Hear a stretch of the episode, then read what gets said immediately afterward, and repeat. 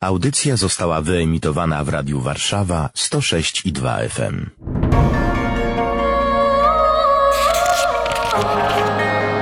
Księga. Księga. Księga. Niedzielne czytania biblijne rozważają ksiądz Łukasz Turek i Paweł Kęska. Niech będzie pochwalony Jezus Chrystus. Na wieki wieków amen. Świętą Księgę w tym świątecznym czasie dla Państwa otwierają Ksiądz Łukasz Turek. i Paweł Kęska. Czas świąteczny, ponieważ wciąż jeszcze świętujemy zmartwychwstanie pańskie. To wszystko tak szybko, można powiedzieć, się wydarzyło. Jezus zmartwychwstał. Apostołowie pewnie byli dość zagubieni i skonsternowani, co to wszystko dla nich znaczy. Przed tygodniem rozważaliśmy te słowa Jezusa, które wypowiedział do uczniów, że daje im pokój, że ich posyła w świat, umożliwia im odpuszczanie grzechów, i teraz oni ruszają do roboty tak naprawdę. My się z tych czytań niedzielnych po zmartwychwstaniu możemy dowiedzieć, co to znaczy żyć po chrześcijańsku. Bo to jest takie abecadło. Od tego światła zmartwychwstania. A co to znaczy być chrześcijaninem i żyć po chrześcijańsku? Chrześcijanin to jest ten, który należy do Chrystusa. W Antiochii tak po raz pierwszy nazwali y, uczniów Pana Jezusa chrześcijanami. Y, Ludzie, którzy się patrzyli na to, jak oni żyją i że na ustach mają ciągle Pana Jezusa i ciągle o tym Chrystusie mówią. Y, Czyli chrześcijanin to jest ktoś, kto jest w relacji z Jezusem, kto trwa w tej relacji, kto zna Jezusa, kto coraz, coraz bardziej go w swoim życiu przeżywa, spotyka się z nim i współpracuje z nim, żeby wypełnić jego wolę. No i na licznych przykładach Ewangelia pokazuje, jak to się dzieje, szczególnie dzieje apostolskie. A teraz właśnie od dziejów apostolskich zaczynamy. Rozdział 5, wersy od 27 do 32 i od 40 do 41.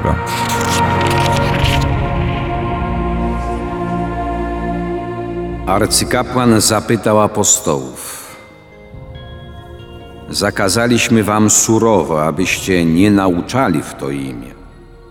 A oto napełniliście Jerozolimę waszą nauką i chcecie ściągnąć na nas krew tego człowieka? Odpowiedział Piotr i apostołowie. Trzeba bardziej słuchać Boga niż ludzi. Bóg naszych ojców wskrzesił Jezusa, którego straciliście, przybiwszy do krzyża. Bóg wywyższył go na prawicę swoją jako władcę i zbawiciela, aby dać Izraelowi nawrócenie i odpuszczenie grzechów. Dajemy temu świadectwo my właśnie oraz Duch Święty, którego Bóg udzielił tym, którzy są Mu posłuszni. I zabronili apostołom przemawiać w imię Jezusa, a potem zwolnili. A oni odchodzili sprzed Sanhedrynu i cieszyli się, że stali się godni cierpieć dla imienia Jezusa.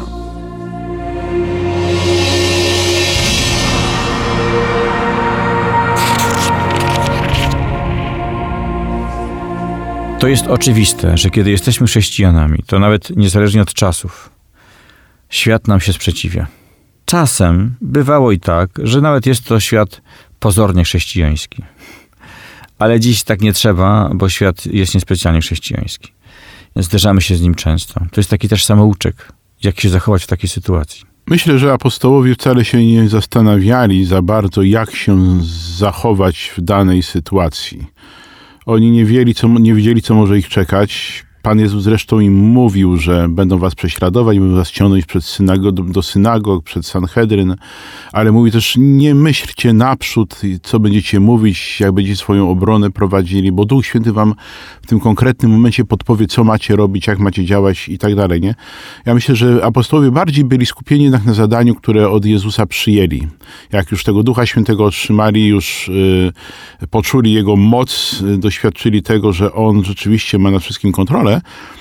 to oni robili wszystko, żeby tego, żeby Jezusa głosić i w tym Duchu Świętym po prostu żyć. A resztę przychodziło, y, jak to się mówi, z życiem. Różne okoliczności, które by człowiek nigdy nie przewidział, bo to, to co tutaj w tym fragmencie dziejów apostolskich e, mamy, no to jest związane z ich uwięzieniem. Oni pierw zostali uwięzieni, potem anioł w nocy ich z tego więzienia wyprowadzi, więc oni, jak zostali wyprowadzeni, znowu, stali, znowu zaczęli nauczać, więc bez użycia siły przyprowadzono tych apostołów z powrotem przed Sanhedryn. Tutaj jest właśnie właśnie to przesłuchanie, o którym jest mowa, no trudno sobie to zaplanować, trudno jest tą rzeczywistość jakoś tam przewidzieć. Ale chodzi o postawę. To jest takie zdanie proste. Trzeba bardziej słuchać Boga niż ludzi, odpowiedział Piotr. I to jest właśnie to w sumie, o czym ja mówię, tak? Oni po prostu słuchali Pana Boga i robili to, czego On od nich oczekiwał. A tym, co myślą sobie na ten temat ludzie, przejmowali się mniej. Chociaż na pewno nie było to dla nich takie bardzo komfortowe, oni tam na pewno nie byli na luzaka, prawda, ucieszeni tym, bo tutaj też tego akurat nie, nie zapisał nam, w tym fragmencie akurat tego nie ma, ale oni byli ubiczowani na koniec tej całej rozmowy przez, przez Sanhedry, tak, z ich polecenia. Zostali ubiczowani. To nie są rzeczywistości komfortowe, a mimo to było to głoszenie Jezusa i to dawanie o nim świadectwa stawało się dla nich źródłem takiej siły, że nie pozbawiało ich to radości. Czyli kompromisy nie są mile widziane, można powiedzieć w dużym skrócie. To nie może być tak, że nawróciłem się, zauważyłem, że żyję w grzechu. To powiedziałem, aha, to żeby było e, po, po Bożemu, to troszkę się poprawię. Będę grzeszył raz w tygodniu, a nie siedem. To tak nie działa. No nie działa. Serce mówi zmień.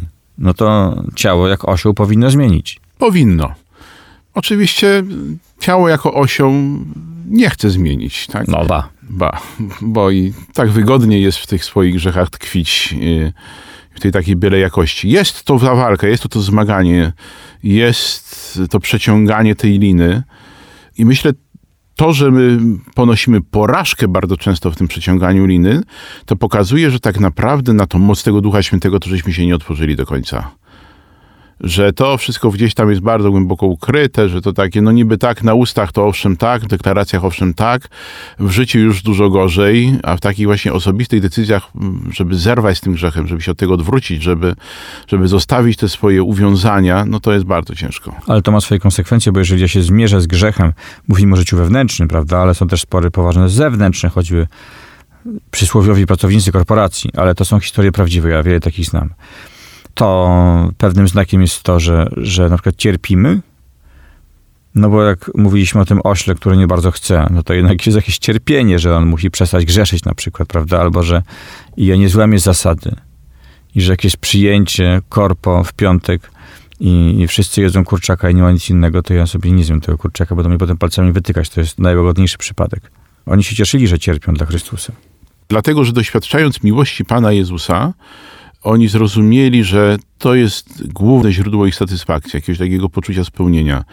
Może to nie było w tak doskonałym stopniu, jak to pełnienie woli Ojca, które Jezus w swoim życiu, prawda, e, przeprowadził, dokonał, ale oni też na tyle blisko byli z Panem Jezusem, na tyle e, poddali się prowadzeniu przez Ducha Świętego, że, że czerpali wielką satysfakcję, wielką radość z tego, że wypełniają wolę Pana Boga w swoim życiu. I ja myślę sobie tak, jest teraz od, od, od niedługiego czasu w internecie dostępny film Powołany, gdzie jest sześć bodajże świadectw ludzi, rozmaitych ludzi, y, którzy właśnie byli z daleka od Pana Boga, spotkali Jezusa, przyjęli Jego moc, Jego miłość i w momencie, w którym przyjęli na 100% to Jezusa do swojego życia, to właśnie doświadczyli uwolnienia z tego wszystkiego, co ich e, wiązało z dotychczasowym życiem, co ich tak naprawdę niszczyło, co było źródłem cierpienia. I wtedy się pojawił pokój, wtedy pojawiła się radość, i pojawiło się nowe posłannictwo, nowy cel w życiu. I to jest niesamowite właśnie, bo te świadectwa wielu osób, które są wokół nas, myślę, że także tych, których mamy blisko siebie, e, być może sami jesteśmy takimi świadkami, też doświadczyliśmy przemieniającej mocy Jezusa, pokazuje, że rozpoczyna się nowy etap w życiu, już właśnie inny, bo z Panem Jezusem i ja mogę w inny sposób patrzeć na swoje życie, na jego celowość, tak,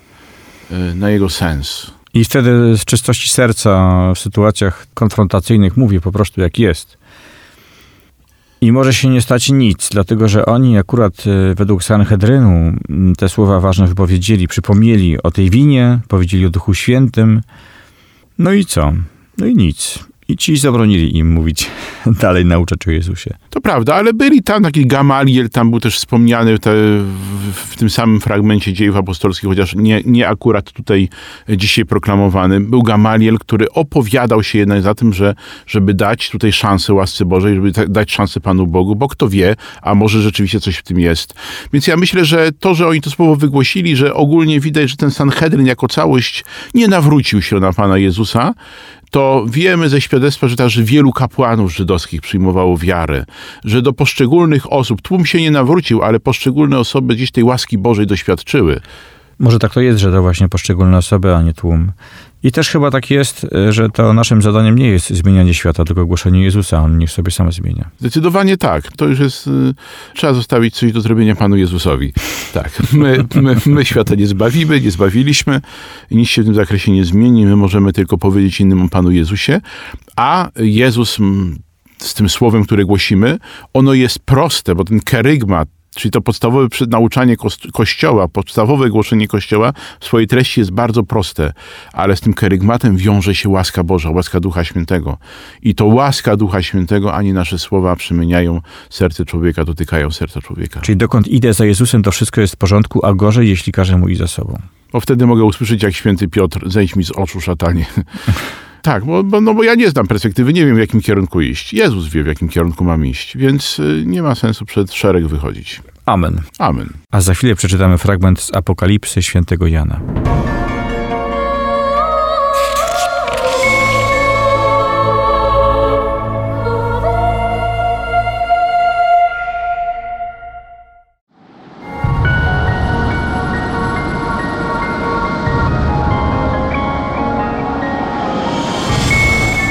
Czytanie z Apokalipsy świętego Jana Apostoła. Rozdział 5, wersy od 11 do 14.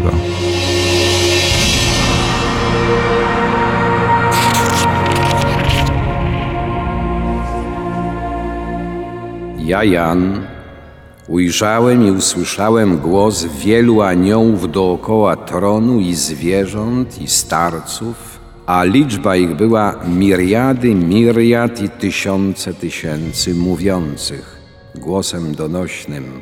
Baranek zabity jest godzien wziąć potęgę i bogactwo i mądrość i moc i cześć i chwałę i błogosławieństwo a wszelkie stworzenie, które jest w niebie i na ziemi, i pod ziemią, i na morzu, i wszystko, co w nich przebywa, usłyszałem, jak mówiło, siedzącemu na tronie barankowi, błogosławieństwo i cześć, i chwała, i moc na wieki wieków. A czworo zwierząt mówiło Amen. Starcy zaś upadli i oddali pokłon.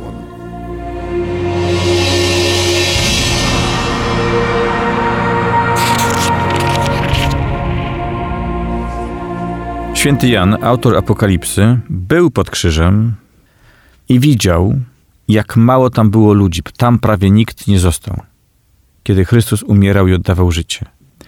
A tu, w tym opisie apokaliptycznym, miriady, miriad i tysiące tysięcy, ba, potem jeszcze wszystkie stworzenia na niebie, na ziemi, pod ziemią, wszystko, co żyje, co wydaje tchnienie, chwali Pana. To taki niesłychany kontrast. Kiedy ta ofiara Jezusa, y, najważniejsza ofiara całego, całej historii ludzkości dokonywała się na krzyżu, mało kto z ludzi żyjących na świecie rozumiał, co się dzieje. Mało kto rozumiał, co się dzieje. W ogóle ktoś rozumiał? Myślę, że Maryja rozumiała.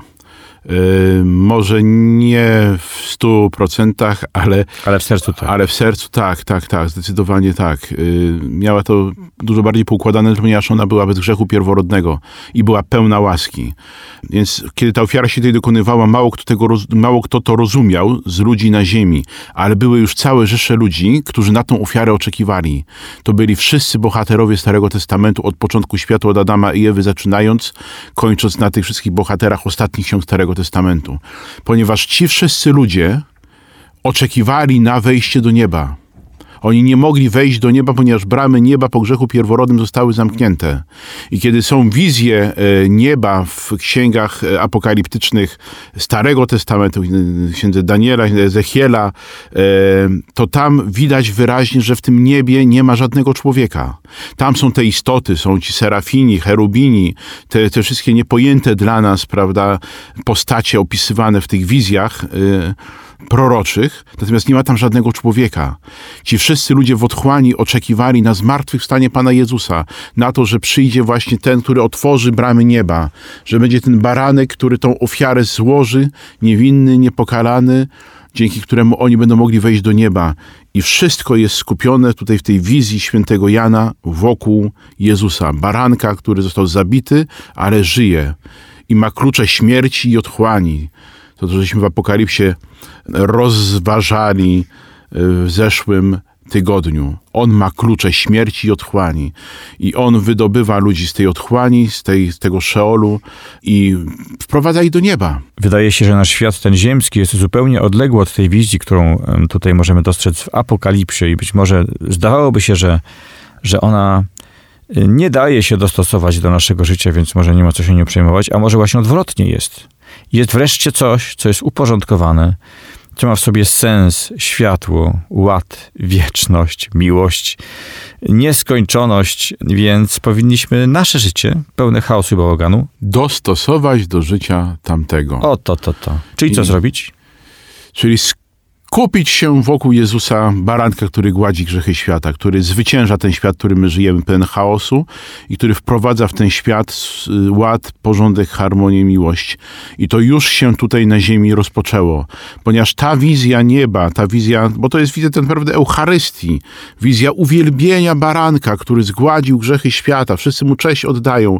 To jest wieczna ofiara, wieczna uczta, y, wieczna msza święta tam na górze w niebie sprawowana. Oni uczestniczą tam w tej wiecznej ofierze Jezusa Chrystusa i tam mu hołd oddają i uwielbiają Go właśnie za to, co uczynił dla nas, za to, że cały ten świat z upodlenia, prawda, podniósł i wyniósł do, do chwały nieba, że wszyscy w tym niebie już mamy e, miejsce dla siebie przygotowane, że tam jest ten ideał, do którego dążymy i tam jest to źródło łaski, która tutaj na nas spływa, żebyśmy my do tego ideału dorastali. I my mamy przychodzić do Jezusa, który właśnie tego dzieła przemiany naszej y, dokonuje. I to się dokonuje w Kościele, to się dokonuje w sakramentach. W sposób szczególny dokonuje się w sakramencie Eucharystii. E, e, Oczywiście, prawda, poprzedzonym sakramentem pokuty i pojednania, w którym moje serce staje się zdolne do tego, żeby przyjąć łaskę uświęcającą, łaskę Boga. Ale przez Eucharystię, tutaj na ziemi sprawowaną, e, my uczestniczymy w tej ofierze, która już tam jest wieczna w niebie. Więc ta nasza Eucharystia tutaj nas wynosi do nieba. Bardzo fajnie to widać w różnego rodzaju wizjach świętych, którym Pan Bóg to na różne sposoby pokazywał. Pragnąć nas właśnie uwrażliwić na to, że my tutaj na ziemi mamy to źródło łaski, które potrzebujemy do tego, żeby, żeby być w niebie. w tej wizji jedna rzecz dla mnie jest tak zupełnie niezwykła. Nawet nie to, że ona jest taka nierzeczywista, ale coś innego. To, że cała rzeczywistość, jaką jestem sobie w stanie wyobrazić, ta, którą potrafię nazwać, ta ziemska, tu jest tak napisane, co w morzu, co na ziemi i tak dalej, ta niebieska, której w ogóle nie potrafię nawet nazwać, a którą przeczuwam, że jest, i ja sam, jako człowiek, jak jestem stworzeniem, wszystko ma łączność. Wszystkie linie się przecinają w jednym punkcie, w baranku, który jest osią istoty tego świata. Tak, i największą mądrością, do jakiej możemy tutaj na ziemi dojść, jest właśnie zrozumienie tego i przyjście do tego baranka. Nie ma żadnej innej drogi, która byłaby w stanie nas doprowadzić do pełni życia, która byłaby w stanie nam zapewnić szczęście, która byłaby w stanie zapewnić sens naszemu życiu. I dlatego ważną rzeczą jest, żebyśmy zrozumieli, że te wszystkie nasze tęsknoty, które w nas są i które próbujemy tutaj na ziemi na najrozmaitsze sposoby zaspokoić, szukając tego bardzo często w rzeczywistościach, których w ogóle tego nie ma, tak? Pakując się w grzechy, w uwikłania, w jakieś relacje, w jakieś toksyczne związki, w jakieś szaleńcze pogonie za dobrobytem, za, za pieniądzem, za sławą, za popularnością, za tym, żeby mnie doceniali, że ja to wszystko mam tak naprawdę już zagwarantowane w Panu Jezusie. Y, Że to On jest w stanie mi to wszystko dać, czego najbardziej pragnę i czego najbardziej potrzebuję. Y, I dramatem takim naszym jest to, że ten świat nam tak bardzo tego Boga przysłania, że te sprawy tego świata, te troski, ułuda bogactwa, to wszystko, co Pan Jezus mówił przy powieści o siewcy, zabiera nam to, to ziarno słowa, ziarno życia, które ciągle jest siane w Kościele, siane przez Boga, przez Jego siewców. Ponieważ y, no to pozwolenie na to, żeby to ziarno w nas zakiełkowało i wydało plon, jest w stanie uczynić nas ludźmi szczęśliwymi, wolnymi, pełnymi pokoju, pełnymi radości. I na pytanie, z czym iść w życie, bo dziś mówimy o tym, jak to być chrześcijaninem we współczesnych czasach i w ogóle, to po pierwsze adorować baranka.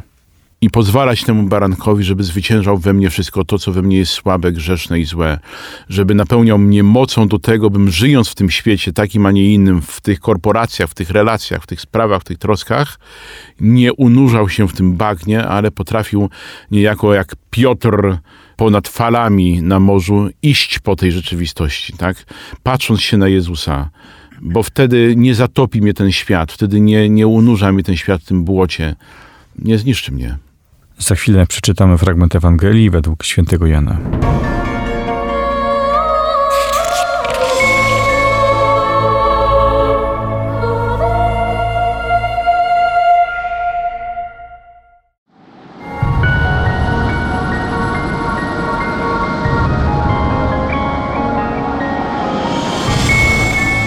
Słowa Ewangelii według świętego Jana. Rozdział 21, wersy od 1 do 19.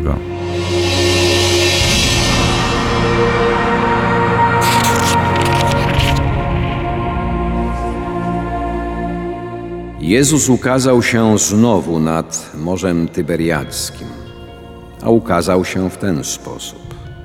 Byli razem Szymon Piotr, Tomasz zwany Didymos, Natanael z Kany Galilejskiej, synowie Zebedeusza oraz dwaj inni z jego uczniów. Szymon Piotr powiedział do nich, idę łowić ryby. Odpowiedzieli mu, idziemy i my z tobą. Wyszli więc i wsiedli do łodzi, ale tej nocy nic nie złowili. A gdy ranek zaświtał, Jezus stanął na brzegu. Jednakże uczniowie nie wiedzieli, że to był Jezus. A Jezus rzekł do nich: Dzieci, czy nie macie nic do jedzenia? Odpowiedzieli mu nie. On rzekł do nich: Zarzućcie sieć po prawej stronie łodzi, a znajdziecie. Zarzucili więc i z powodu mnóstwa ryb nie mogli jej wyciągnąć. Powiedział więc do Piotra ów uczeń, którego Jezus miłował, to jest Pan. Szymon Piotr, usłyszawszy, że to jest Pan, przywdział na siebie wierzchnią szatę, był bowiem prawie nagi i rzucił się w morze. Reszta uczniów dobiła łodzią, ciągnąc za sobą sieć z rybami. Od brzegu bowiem nie było daleko, tylko około dwustu łokci. A kiedy zeszli na ląd, ujrzeli żarzące się na ziemi węgle, a na nich ułożoną rybę oraz chleb. Rzekł do nich Jezus: Przynieście jeszcze ryb, któreście teraz ułowili. Poszedł Szymon Piotr i wyciągnął na brzeg sieć pełną wielkich ryb w liczbie 153. A pomimo tak wielkiej ilości sieć się nie rozerwała. Rzekł do nich Jezus: Chodźcie, posilcie się. Żaden z uczniów nie odważył się zadać mu pytania, kto ty jesteś, bo wiedzieli, że to jest Pan. A Jezus przyszedł, wziął chleb i podał im, podobnie i rybę. To już trzeci raz, jak Jezus ukazał się uczniom od chwili, gdy zmartwychwstał. A gdy spożyli śniadanie, rzekł Jezus do Szymona Piotra: Szymonie, synu Jana, czy miłujesz mnie więcej aniżeli ci? Odpowiedział mu: Tak, panie, ty wiesz, że cię kocham. Rzekł do niego: Paś baranki moje. I powtórnie powiedział do niego: Szymonie, synu Jana, czy miłujesz mnie? Odparł mu: Tak, panie, ty wiesz, że cię kocham. Rzekł do niego: Paś owce moje. Powiedział mu po raz trzeci: Szymonie, synu Jana, czy kochasz mnie? Zasmucił się Piotr, że mu po raz trzeci powiedział: Czy kochasz mnie? I rzekł do niego: Panie, ty wszystko wiesz. Ty wiesz, że cię kocham. Rzekł do niego Jezus: Paś owce moje. Zaprawdę, zaprawdę powiadam ci, gdy byłeś młodszy, opasywałeś się sam i chodziłeś gdzie chciałeś. Ale gdy się zestarzejesz, wyciągniesz ręce swoje, a inny cię opasze i poprowadzi, dokąd nie chcesz. To powiedział, aby zaznaczyć, jaką śmiercią wielbi Boga, a wypowiedziawszy to, rzekł do niego: Pójdź za mną.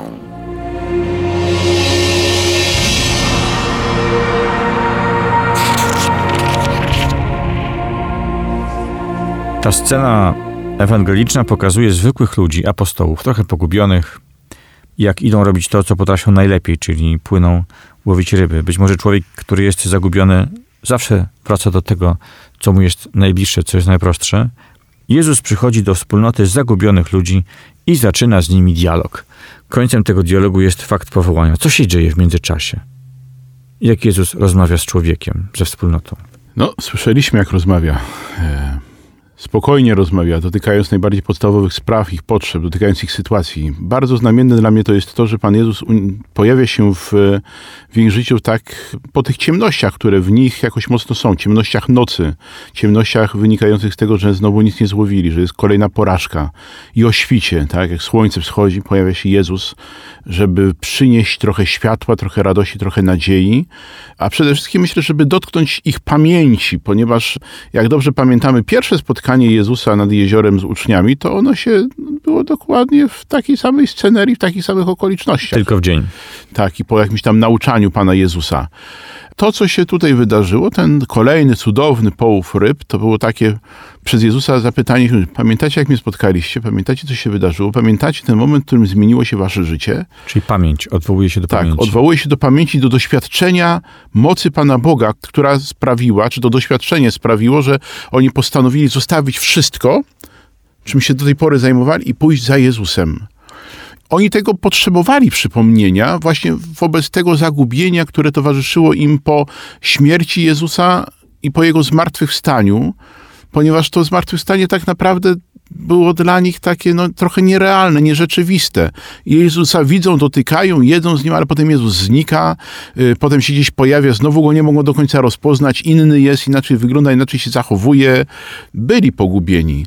I Pan Jezus przychodzi do nich, żeby ugruntować ich w tym doświadczeniu Jego jako tego, który rzeczywiście ma władzę, który rzeczywiście zwyciężył, który jest Panem, który ich powołał, uczył ich, formował ich do tej pory i chce ich dalej poprowadzić w kolejny etap ich życia. Ma władzę, czyli przychodzi i od tej pory ich życie zaczyna się układać, mówiąc krótko, osiągają sukces, złowili ryby, czyli to jest ktoś, kto przenika rzeczywistość. I zmienia ją, i moje serce mówi, kto to jest. Tak, ale serce czuje i oni też wiedzą, boją się to ustami wyrazić, ale wiedzą w sercu, że to jest Pan, patrzą na Niego z nadzieją, z jakąś taką ufnością, z oczekiwaniem, co się wydarzy. Budują z Nim relacje, On z nimi buduje relacje, rozmawia z nimi, tak jak no, przy normalnych czynnościach życiowych, przy jedzeniu, przy piciu, przy ognisku. E, myślę, że to trwanie, nawet być może wiele słów tutaj nie pada w, tych, e, w tym czasie, prawda, jedzenia tego posiłku, ale bycie ze sobą jest już czymś, co jest bardzo cenne. E, może najcenniejsze właśnie, być ze sobą, być we wspólnocie, trwać, patrzeć się na siebie e, i chłonąć całym sobą tą obecność Boga, zwycięzcy, mojego Pana, mojej miłości, tego, który nadał sens mojemu życiu i który, skoro troszył się e, o mnie do tej pory, który objawiał moc w moim życiu, który mnie posyłał, także zatroszczy się o moją przyszłość. To jest też piękne, że on troszczy się o tak bardzo proste potrzeby, bo zanim zapyta o miłość, to pyta, czy jesteście głodni. Chciałoby się powiedzieć to takie pożeganie, że takie po, powiedzenie, że łaska buduje na, buduje na naturze wyspanej i najedzonej. Mm. E, ale to też jest prawda, tak? No bo Pan Jezus jest zainteresowany wszystkimi naszymi potrzebami, nie tylko tymi najbardziej wzniosłymi i górnolotnymi, ale ten, całym naszym życiem, także i tą doczesnością. My się o tą doczesność troszczymy na bardziej, najbardziej, dużo mniej dbamy o Królestwo Boże, a Pan Jezus troszczy się i o Królestwo Boże, i o te nasze potrzeby, tylko zachęca nas do tego, żebyśmy my jednak te akcenty inaczej rozłożyli. Żebyśmy pierw się zatroszczyli o Królestwo Boże i Jego sprawiedliwość, mówi, a wszystko inne będzie wam dodane. Wszystko inne też będziecie mieli. Po tym pytaniu o tą rybę, po tym posiłku, który jest wspólnotą, razem z Jezusem byli, spożyli posiłek. On podał im chleb i rybę. To jest Eucharystia? Myślę, że nie jest Symbol, to, symbol. Mi chodzi o symbol. Tak, to jest, jest to przede wszystkim znak wspólnoty i tego, że to z jego ręki mają pokarm. Z jego ręki mają to, czego potrzebują w tu i teraz, aktualnie w tym momencie. On się troszczy o ich potrzeby. I taka też jak gdyby no, przypomnienie, że do tej pory też się troszczył, więc dalej też będzie się troszczył. Czyli wchodzi w ich życie, to życie zaczyna się układać, dba o ich najprostsze potrzeby i w końcu zadaje pytanie o serce. Kontynuacja y, wydarzenia, które miało miejsce pod Cezareą Filipową, kiedy Pan Jezus Piotrowi obiecał, y, że Tobie dam klucze Królestwa Niebieskiego i tak dalej, tak? No i to było wtedy, a kontynuacja tego dialogu jest teraz, w zupełnie nowej rzeczywistości. Już można powiedzieć trochę z zupełnie innym Piotrem. Tamten Piotr pełny siebie, przywódca, lider, który ma poczucie, że, że ma kontrolę nad swoim życiem i, i, i nic złego się mu wydarzy, wydarzyć nie może. A tutaj e, rozmowa z Piotrem, który jest po doświadczeniu zdrady i doświadczeniu miłosierdzia Jezusa, który mu tą zdradę przebacza i który teraz rozmawia z nim, pytając, pytając go o miłość. I przed męką to Piotr był gotów i powiedział to zresztą: Panie, życie moje oddam za ciebie. A tutaj, kiedy Pan Jezus zadaje mu pytania, to Piotr jest o wiele bardziej ostrożny w deklaracjach. Mocna w tej wypowiedzi Piotra jest pokora, bo on już wiedział, na co go stać. Jezus mówi o miłości, a Piotr to jest inne słowo, to bardziej oznacza lubienie, tak? Że Piotr, y, Jezus pyta, czy mnie miłujesz, a on powiedział tak, no tak cię lubię, tak cię bardzo lubię. Tak, w języku greckim to jest pytanie mm, Jezusa, czy ty kochasz mnie miłością bezwarunkową do końca, taką moją boską miłością. A Piotr odpowiada, nie panie, ja ciebie po ludzku to tak kocham, lubię ciebie, tak, po ludzku jestem, tylko, tylko tyle jestem w stanie ci dać. I zaskoczony jest na pewno, bo Pan Jezus mówi, daje mu władzę, mówi, paść baranki moje. To wystarcza, że ja po ludzku kocham? Jak widać, wystarcza. Żeby jeszcze upewnić nas co do tego, Pan Jezus po raz drugi zadaje pytanie: Piotrze, czy kochasz mnie miłością do końca, bezwarunkową, taką jak ja Ciebie kocham? A, a, a Piotr, prawda, już w swojej pokorze mówi: Nie, Panie. Znaczy, ja Ciebie kocham, tak, ale tylko po ludzku, tak jak potrafię, tą moją małą miłością, taką, no zrobię dla Ciebie wiele, ale, ale życia za Ciebie nie oddam. I znowu słyszy ku swojemu zaskoczeniu, prawda, wezwanie Jezusa: Pasiowce moje. I po raz trzeci zadaje Jezus pytanie, i to jest niesamowite pytanie, ponieważ po raz trzeci Pan Jezus pyta Piotra już nie to, to miłość agapeo, miłość boską, miłość doskonałą, tylko pyta właśnie Piotra, Piotrze, czy ty mnie, czy ty mnie kochasz tak po ludzku? Tak? Czyli gdyby zniża się Pan Jezus do poziomu Piotra. Gdyby chce mu powiedzieć, Piotrze, wystarczy mi na tą chwilę to, co jesteś w stanie mi dać. I potem mu jeszcze mówi, kochasz mnie po ludzku, ale życie ze mnie oddasz. Tak, bo to jest perspektywa pewna y, dalsza, tak? Ja od ciebie przyjmuję to, co jesteś w stanie mi teraz dać, ale ta nasza droga się nie kończy tu i teraz. Idziemy dalej, ja ciebie dalej będę prowadził. Ale jaka to jest ważna nauka. Rób człowieku to, co możesz. Nie obiecuj zanadto. Bądź w swoich granicach, a Bóg to przyjmie. Tak, właśnie, uznaj to, że, że Pan Bóg kocha ciebie takim, jakim jesteś, ze wszystkimi twoimi ograniczeniami, z całą historią twojego życia, z twoimi grzechami, to znaczy, wiadomo, że grzechu Pan Bóg nie kocha, ale grzesznika do szaleństwa, więc kocha ciebie jako grzesznika, kocha ciebie jako człowieka poranionego, kocha ciebie jako człowieka, który sam być może o sobie myślisz, że, że, że, że zmarnowałeś swoje życie, tak? ale pozwól mu się dalej poprowadzić, ponieważ on będzie cię uzdalniał do tego, żeby ta twoja miłość do Boga, miłość do Niego była coraz większa. I będzie cię w tej drodze uzdrawiał, będzie cię w tej drodze upodabniał do siebie. On chce cię je poprowadzić po to, żeby z tego momentu, w którym tu jesteś, takim jakim jesteś, uczynić się człowiekiem coraz doskonalszym, coraz bardziej świętym, coraz bardziej podobnym do, do Jezusa.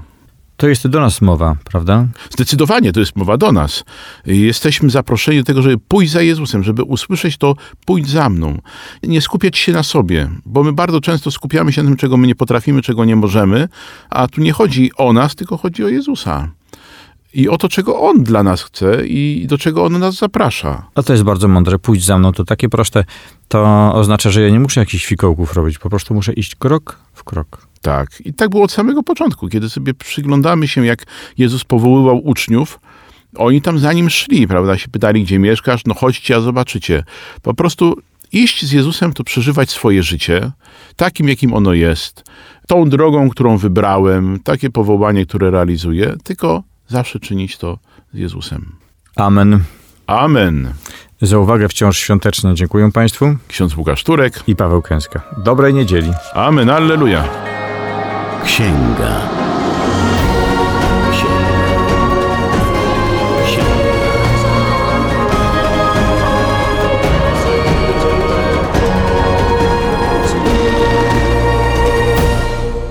Radio Warszawa nagrywa i udostępnia nieodpłatnie audycje takie jak ta.